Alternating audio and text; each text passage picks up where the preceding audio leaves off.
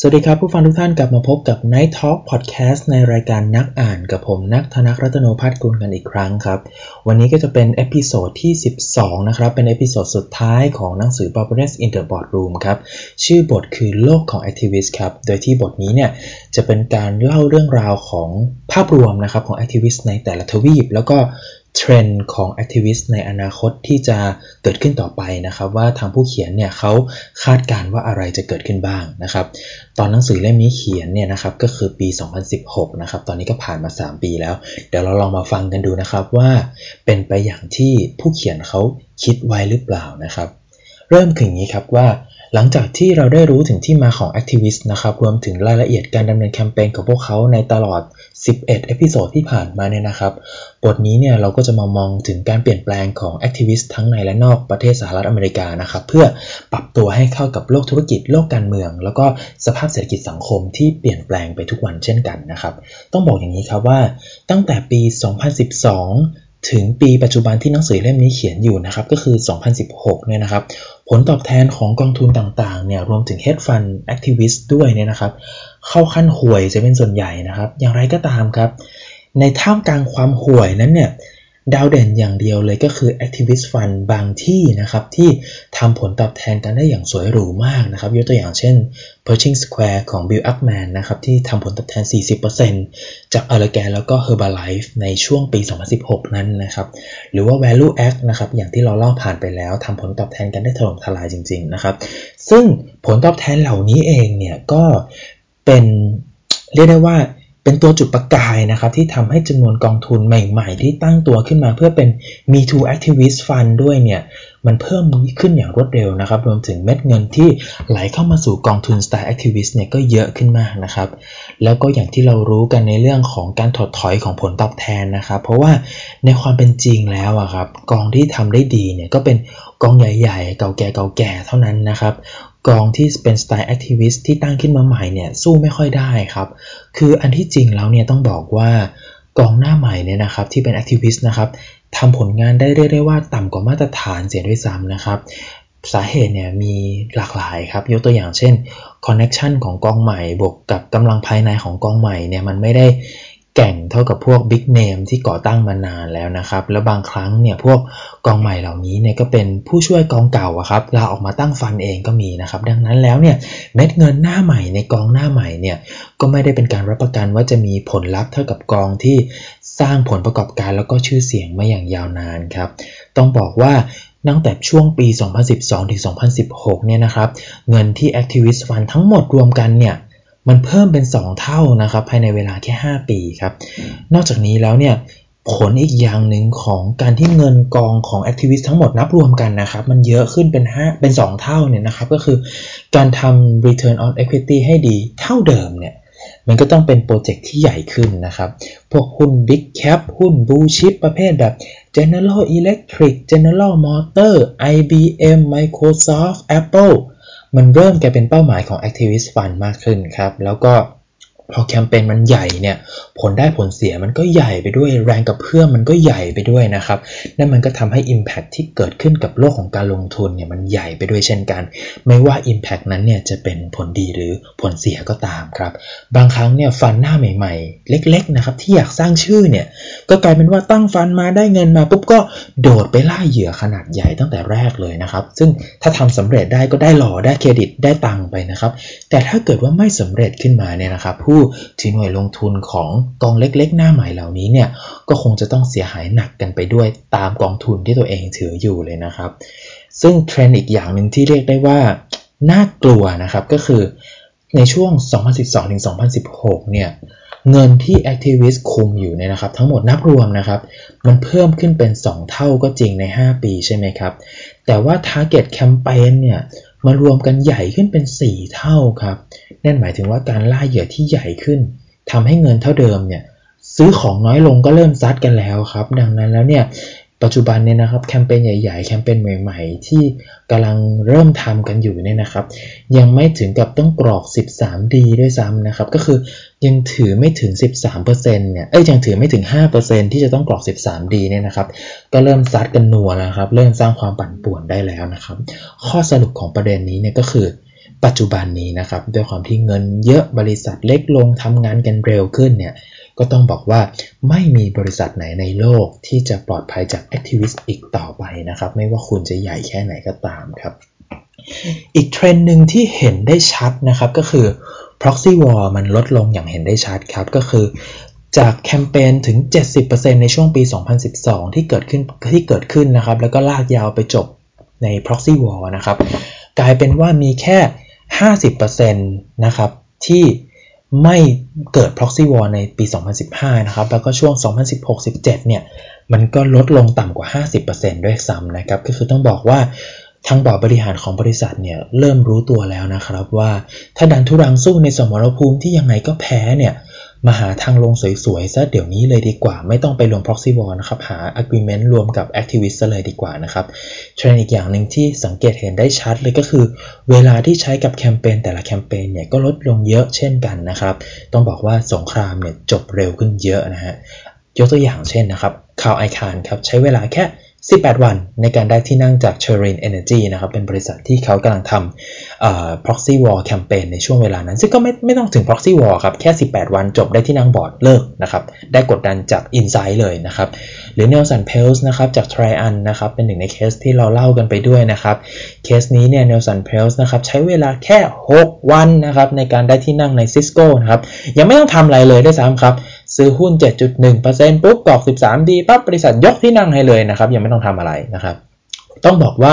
ในยุคหลังๆมาเนี่ยนะครับ Activist Fund สไตล์ท้าตีท้าต่อยเนี่ยมันไม่ค่อย effective เท่าไหร่แล้วครับ เพราะว่าบริษัทเนี่ยก็เปิดกว้างรับข้อเสนอแนะใหม่ๆ มากขึ้นกว่าในอดีตเยอะนะครับ อีกทั้งแคมเปญที่ทำสำเร็จในช่วงหลังๆเนี่ยนะครับ มักจะเป็นแคมเปญที่สื่อออกมาว่าเป็นการร่วมกันแก้ปัญหาครับ ร่วมกันสร้างมูลค่าให้ผู้ถือหุ้นนะครับ ไม่ได้เป็นสไตล์แคมเปญแบบท้าตีท้าต่อยแบบในสมัยก่อนแล้วนะครับ แถมนะครับ การให้ที่นั่งนี้นะครับ บอร์ด บอร์ดเก่าเองเนี่ยก็ยังสามารถต่อรองว่าจะรับหรือไม่รับชื่อที่ activist เสนอมาได้ด้วยนะครับ นั่นหมายถึงว่าบอร์ดเก่าเนี่ยก็ยังสามารถเลือกคนที่จะมานั่งทำงานร่วมกันด้วยได้นะครับยกตัวอย่างเลือกที่จะมาเคลียร์กับใครในห้องได้ครับ ไม่ได้แบบถูกมัดมือชก จากการแพ้ proxy นะครับ อีกทั้งนะครับบางครั้งเนี่ยข้อเสนอของ activist เนี่ยก็เป็นทางออกที่ดีจริง ๆ ด้วยนะครับสำหรับบริษัทมหาชนที่กำลังมีปัญหาอยู่ จนเกิด activist campaign ขึ้นมาเนี่ยดังนั้นแล้วนะครับเทรนด์นี้เนี่ยก็เลยทำให้เมื่อไหร่ก็ตามครับที่ต้องสู้กันไปถึง proxy war เนี่ย ผู้ชนะก็มักจะเป็นฝ่ายบริหารเดิมครับเพราะว่าเห็นแล้วว่าสู้ไปก็ชนะนะครับไม่จำเป็นต้องทำ settlement นะครับถ้าฝ่ายบริหารเดิมเห็นว่าสู้ไปก็แพ้นะครับมาหันหันมาทำ settlement กันเลยซะดีกว่านะครับดังนั้นเนี่ยมันก็เลยกลายเป็นแบบเป็นเทรนด์ที่ shift มาทางการหาข้อตกลงให้เรียบร้อยกันเสียก่อนเป็นหลักนะครับ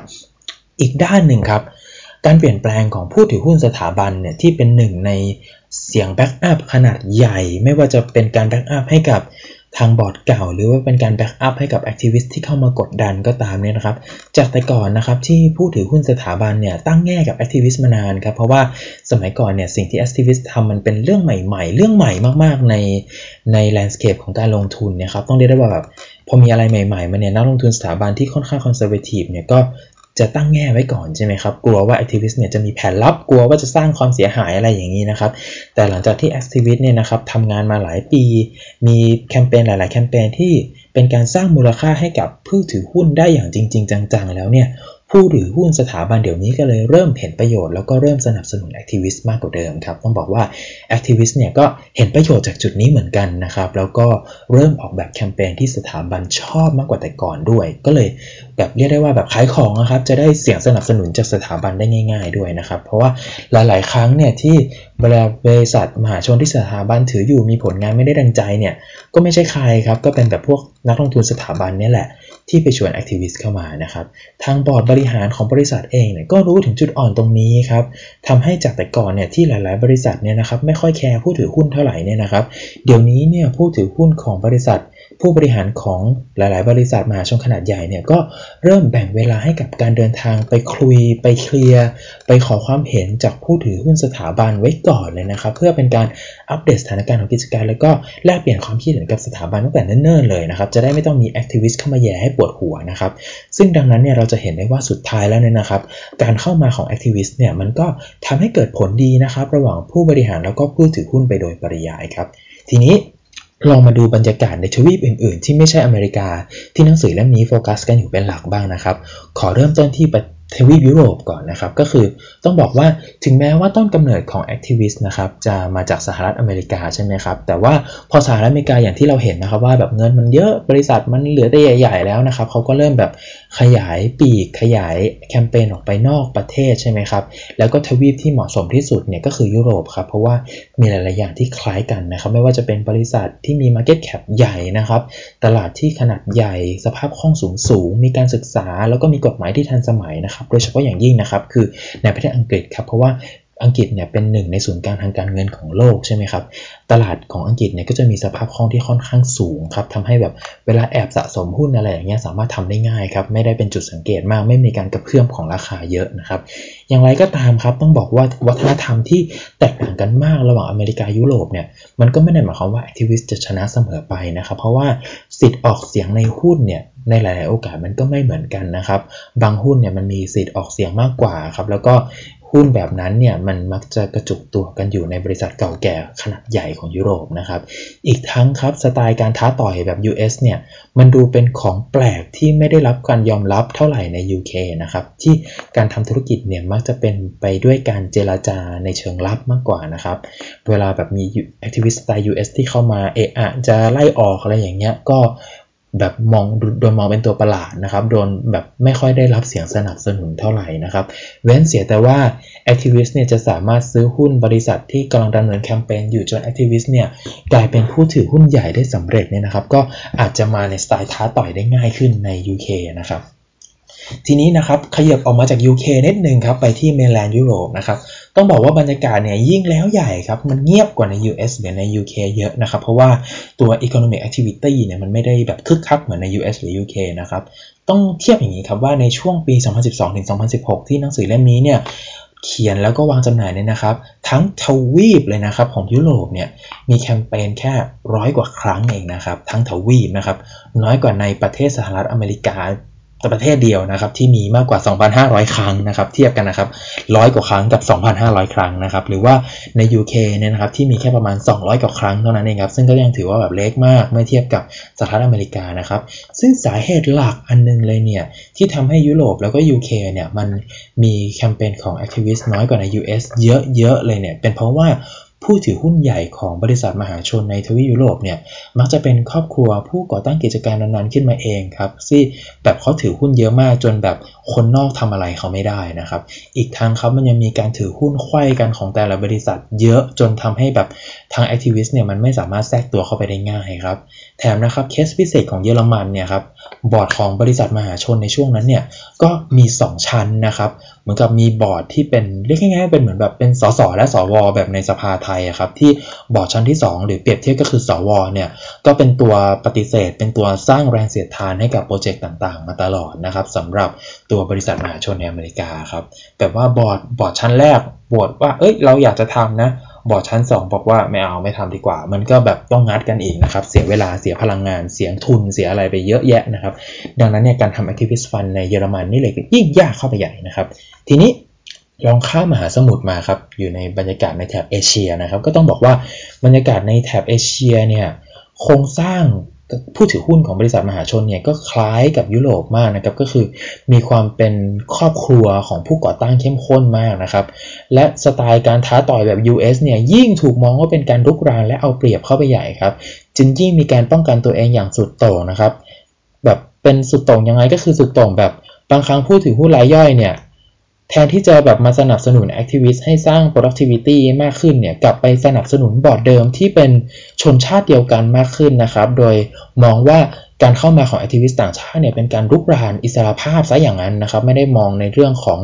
efficiency ทางธุรกิจที่เพิ่มขึ้นนะครับ ซึ่งอันนี้มันต้องบอกว่ามันก็อาจจะไม่ใช่เรื่องผิดนะครับ เพราะว่าในแต่ละประเทศเนี่ยมันก็มีค่านิยมที่ไม่เหมือนกันนะครับ อย่างไรก็ตามครับความด้อยพัฒนาของการบริหารธุรกิจในเอเชียเนี่ยก็ยังเป็นจุดเด่นที่ให้ activist เข้ามาผลักดันให้เกิดมีให้ให้เกิดความมีประสิทธิภาพขึ้นมาได้นะครับ แล้วจริง ๆแล้วเนี่ย ความได้พัฒนาของการบริหารธุรกิจ ในที่นี้เนี่ยผมไม่ได้หมายถึงความ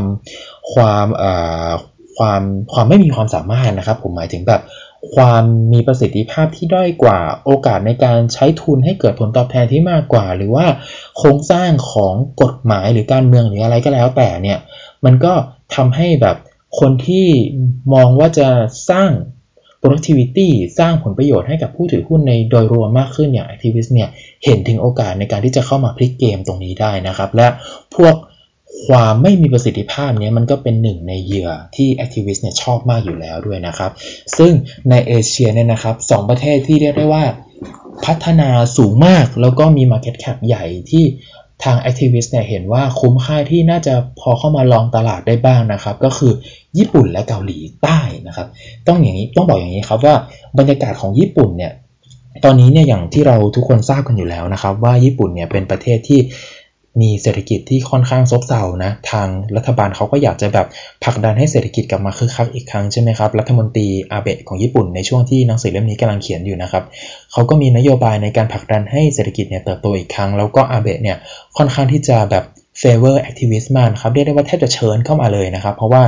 อาเบะเนี่ยเขาเชื่อว่า activist เนี่ยน่าจะเข้ามาสร้างความมีประสิทธิภาพ และการเติบโตให้กับเศรษฐกิจของประเทศญี่ปุ่นได้นะครับ ดังนั้นเนี่ยในช่วงนั้นเนี่ยประเทศญี่ปุ่นก็จะมีการออกกฎหมายแล้วก็ข้อบังคับต่างๆเนี่ยที่ทำให้ บริษัทมหาชนในญี่ปุ่นเองนะครับต้องแสดงความเปิดโปร่งใสนะครับแล้วก็เปิดโอกาสให้ผู้ถือหุ้นเนี่ย exercise สิทธิ์ของตัวเองได้สะดวกขึ้นมากกว่าในอดีตนะครับซึ่ง activist เนี่ยก็จะมีต้นทุนที่ต่ำลงในการเข้ามาทำแคมเปญอะไรอย่างนี้นะครับซึ่งประกอบกับนะครับเงินฝืดที่มันเกิดขึ้นมาอย่างยาวนานของญี่ปุ่นเนี่ยนะครับมันก็เลยทำให้สินทรัพย์สภาพคล่องสูงจำนวนมหาศาลเนี่ย ไม่ได้เอาไปใช้ที่ไหนเลยนะครับ แต่ดองอยู่ในงบดุลของบริษัทมาอย่างยาวนานนะครับ ต้องเรียกได้ว่าในขณะที่หนังสือเล่มนี้เขียนอยู่นะครับ 40%ของ GNP อะครับ 40%ของ Gross National Product ของญี่ปุ่นเนี่ย เป็นสินทรัพย์ที่ทางบริษัทมหาชนต่างๆ ถือไว้ แต่ไม่รู้จะเอาไปทำอะไรนะครับ ซึ่งสินทรัพย์สภาพคล่องสูง ๆ เหล่านี้นี่เองนะครับ มันเป็น target ชั้นดีเลยนะครับของ activist นะครับ ซึ่งปัจจุบันเนี่ยก็ต้องบอกว่าประเทศญี่ปุ่นเนี่ยนะครับ เริ่มมีสัญญาณของเงินเฟ้อนิดๆหน่อยๆเกิดขึ้นมาแล้วนะครับ และนี่ก็เป็น catalyst ชั้นดีอีกนั่นแหละให้ activist เนี่ยเข้ามากดดันนะครับ เพราะว่ามองว่าแบบเออ มันอาจจะเกิดการ turn around ขึ้นมาก็ได้นะครับ ตอนนี้ปัจจุบันนี้นะครับมี activist หลายเจ้าเข้าไปทำงานในญี่ปุ่นแล้วนะครับ แต่ว่าสไตล์การทำงานแบบ American activist ที่เป็นสไตล์แบบกดดันท้าตีท้าต่อยอะไรแบบนี้ก็ยังไม่ค่อย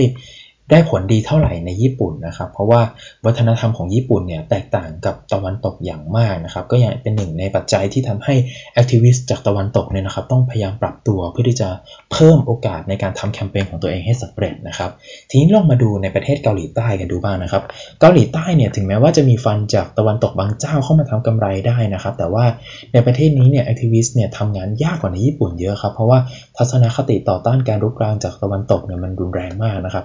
และที่สำคัญนะครับคือศาลเกาหลีเนี่ยก็มักจะเข้าข้างบริษัทใหญ่ๆในประเทศตัวเองมากกว่านักลงทุนหรือสถาบันจากต่างชาตินะครับ หรือแม้กระทั่งรายย่อยเกาหลีเองที่เสียผลประโยชน์นะครับ คือเข้าข้างบริษัทใหญ่ๆตัวเองอย่างที่ผมบอกครับว่าแบบโหวตสวนโหวตสวนมติที่จะทำให้ผู้ถือหุ้นได้ประโยชน์นะครับไปโหวตสวนมติที่ทำให้บริษัทเนี่ยสามารถคงความเป็น conservative สามารถคงความเป็นธรรมเนียมเดิมๆได้อยู่ ซะอย่างนั้นนะครับ แต่ก็ต้องบอกว่าสถานการณ์ของเกาหลีใต้เนี่ยดูเหมือนว่าจะดีขึ้นอย่างช้าๆนะครับ ยกตัวอย่างด้วยเคสของซัมซุงนะครับที่ผลโหวตของฝ่ายฝ่ายฝ่ายฝ่ายต่อต้านเนี่ยนะครับฝ่ายค้านเนี่ยนะครับก็คือ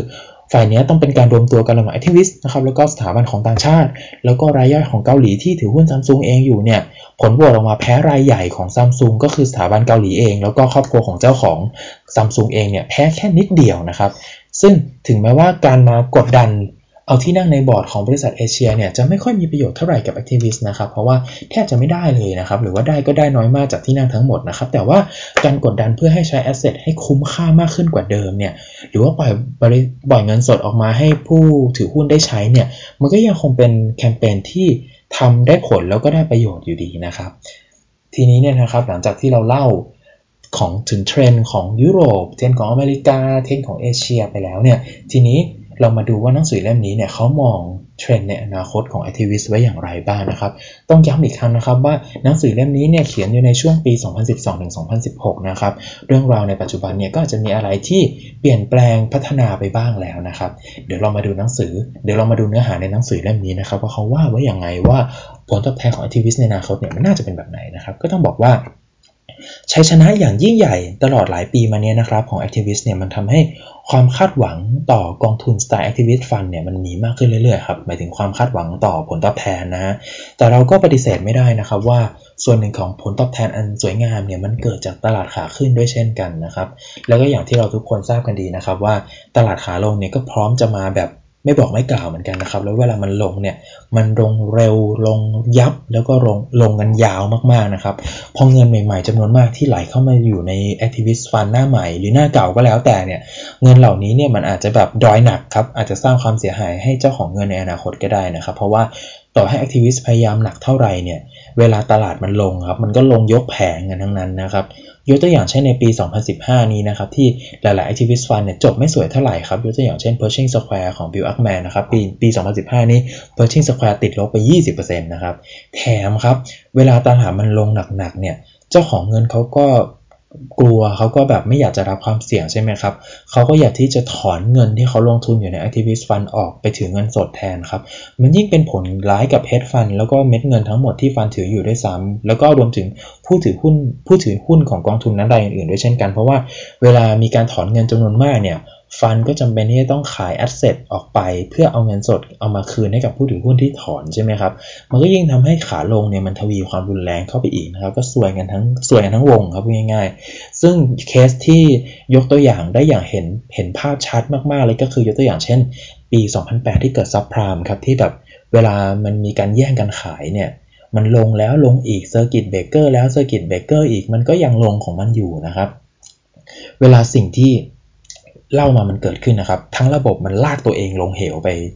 แบบไม่มีอะไรหยุดได้นะครับ ตอนนั้นเนี่ยสิ่งที่มาช่วยเซฟไว้ก็คือ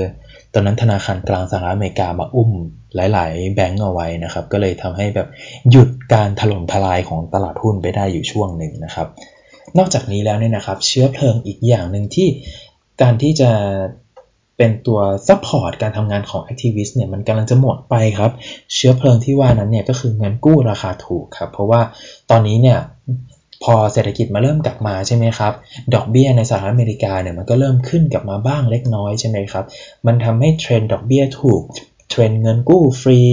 เทรนด์ leverage buyout เนี่ยมันอยู่ได้ยากขึ้นนะครับ เพราะว่าต้นทุนเงินกู้มันสูงขึ้นเรื่อยๆใช่ไหมครับ พอกู้มาซื้อยากขึ้นเนี่ย มันก็เลยทำให้บริษัทที่ตัวเองถือหุ้นกู้เงินมาลงทุนเพิ่มเนี่ยมันไม่ง่ายกว่าแต่ก่อนแล้วครับ พอกู้เงินมา take เขาไม่ได้ หรือกู้เงินมาซื้อหุ้นไม่ได้เนี่ยการดำเนินงานของ activist campaign เนี่ยมันก็ยากขึ้นไปด้วยนะครับ ปัจจุบันเนี่ยบอร์ดบริหารเนี่ย ก็เริ่มเข้าหาผู้ถือหุ้นรายใหญ่กันเป็นเรื่องปกติแล้วด้วย มันก็ยิ่งทำให้ activist เนี่ยไม่ค่อยมีที่ให้แทรกตัวเข้าไปครับ แล้วก็มันจะยิ่งยากเวลาที่แบบจะหาเสียงสนับสนุนเวลาทำ proxy contest นะครับ เพราะว่า